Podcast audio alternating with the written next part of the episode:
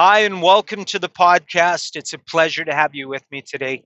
This is the day that the Lord has made, and I'm going to rejoice and be glad in it no matter what. the, it does take some grit, it takes some determination these days to rejoice in the Lord, to be thankful, to be glad, because man, it's getting dark around here, isn't it?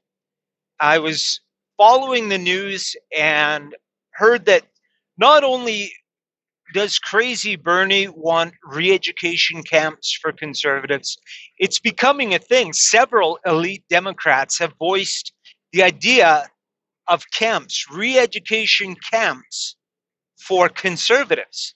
They honestly believe that we should not hold anything more than a menial blue collar job.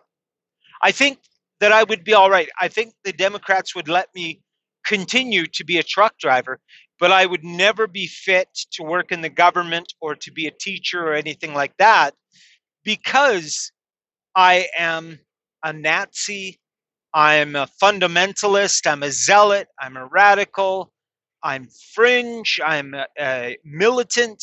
You know, I may not actually be any of those things, but they say I am.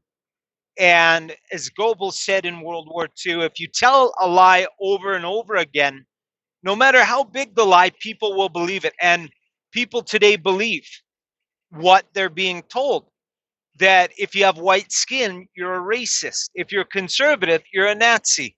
So unfortunately, they, they feel the need to gather us up and put us into camps for re education. And I am troubled deeply by this because it doesn't take a lot of imagination to see them going from tearing down statues and burning down neighborhoods to building concentration camps. Um, will it happen next year? No, I doubt it. It's possible. But what about five years from now? The way things are changing so rapidly all around us. What about five years from now?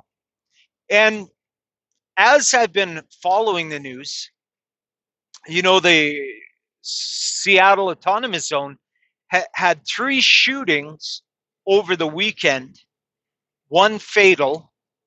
Um, you know, the, the supreme leader, the warlord there, was handing out AR 15s to his people. No wonder people are getting shot in there. This is a liberal utopia. This is what they want. And it turned out to be an absolute cesspool of criminality. Um, demanding protection payments from business owners, um, rapes going on, violent crimes, looting, vandalism, theft, you name it, it's happening in their liberal utopia. But reality never seems to slow them down. They're not troubled by facts whatsoever.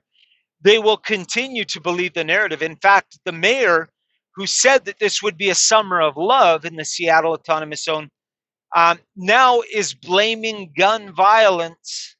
It's those guns. We got to ban guns. It would have been wonderful if it hadn't been for guns. If we just banned all the guns, well, if they didn't have guns in the autonomous zone, they would be using machetes or rocks or hammers. It's not the gun, it's the person who, what kind of person points a, a rifle or a handgun another person and pulls the trigger. You know, I don't know anyone who could do that, to be honest with you, unless it was absolute life and death circumstances. I just can't see a normal, sane person with morals doing such a thing. Um, but there is a problem as the darkness is increasing all around us. I've been looking into the darkness. I've been following the news and going, ooh, that looks really bad. Whoa, that looks scary. Oh my, what's going on over here? And as I'm looking at all of this darkness, what's happening? The eye is the lamp of the body. What you take in through your eye fills your heart. Yes, I've ingested darkness and now I'm struggling with it. Now I'm oh, I got to get this darkness out of me. Paul told us whatever is good, whatever is lovely, whatever is pure, on these things meditate because the eye is the lamp of the body. What you're taking in through your eye is gushing straight into your heart. And now I'm heartsick. Now my heart is troubled. Now I'm I'm oh Lord, I don't want to pray. I don't want to read my Bible. I want to rant and rave and be angry. So and and there is another step to this. You see, what you store up in your heart, whatever that may be, darkness or light, whatever is stored up in there proceeds from your mouth. So if you're storing up darkness in your heart, guess what's going to start pouring out your mouth like sewage? Yes, that's right. So your mouth is an excellent indicator of where your eyes have been. If you're speaking negativity, hostility, um, condescension, cruelty, and all this filth, it's coming from your heart because you've been storing up darkness in your heart. We need to be vigilant as the darkness increases. Our places of refuge where we can find the light are reducing. You can't turn on the television these days and expect to get light. You can't read most modern fiction and expect to get any light from it. You can't go into classrooms and expect to get any light from it. We know the, the Word of God just blazes with light. And when we absorb that, yes, then our hearts are storing up good things. When we have fellowship with one another and are encouraged, we're filled up with light, and that, that gives us, um, that displaces the darkness and feeds us with good things. When we set our minds to doing good, to being pleasing in the sight of God, then it increases the light in our hearts.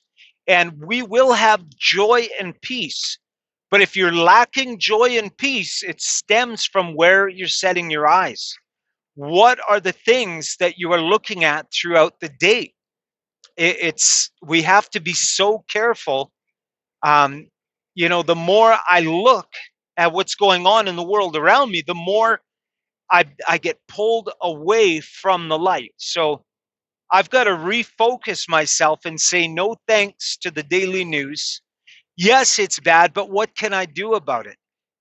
Only that which the Holy Spirit directs me to do. If I go out there on my own to help God out with something, it's not going to bear fruit. I need the leading, I need the direction of the Holy Spirit to know what I am supposed to be doing right now. And if there's darkness in my heart, then I'm not going to be able to hear the Holy Spirit.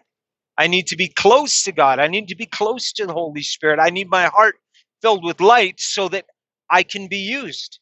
Um, I'm thinking of the lecture that the man who was blind gave to the Pharisees. He said to them, We know that God does not listen to sinners. And that those are wise words. We can't walk in darkness and expect God to hear us and to listen to us. We have to walk in truth before him. So I'm confessing I've spent too much time looking at the news, looking into the darkness, and it's creeping into my heart and bringing me down. And I need to be more vigilant and more careful about where I'm setting my eyes. And I, I say this as a warning to you guys as well to just be very careful because the more you watch what's going on, you'll find yourself getting more frustrated, more angry, more bitter. And uh, it's impossible to love someone when you see them as your enemy. So, thank you so much for joining me. I hope that this is an encouragement to you, and God bless.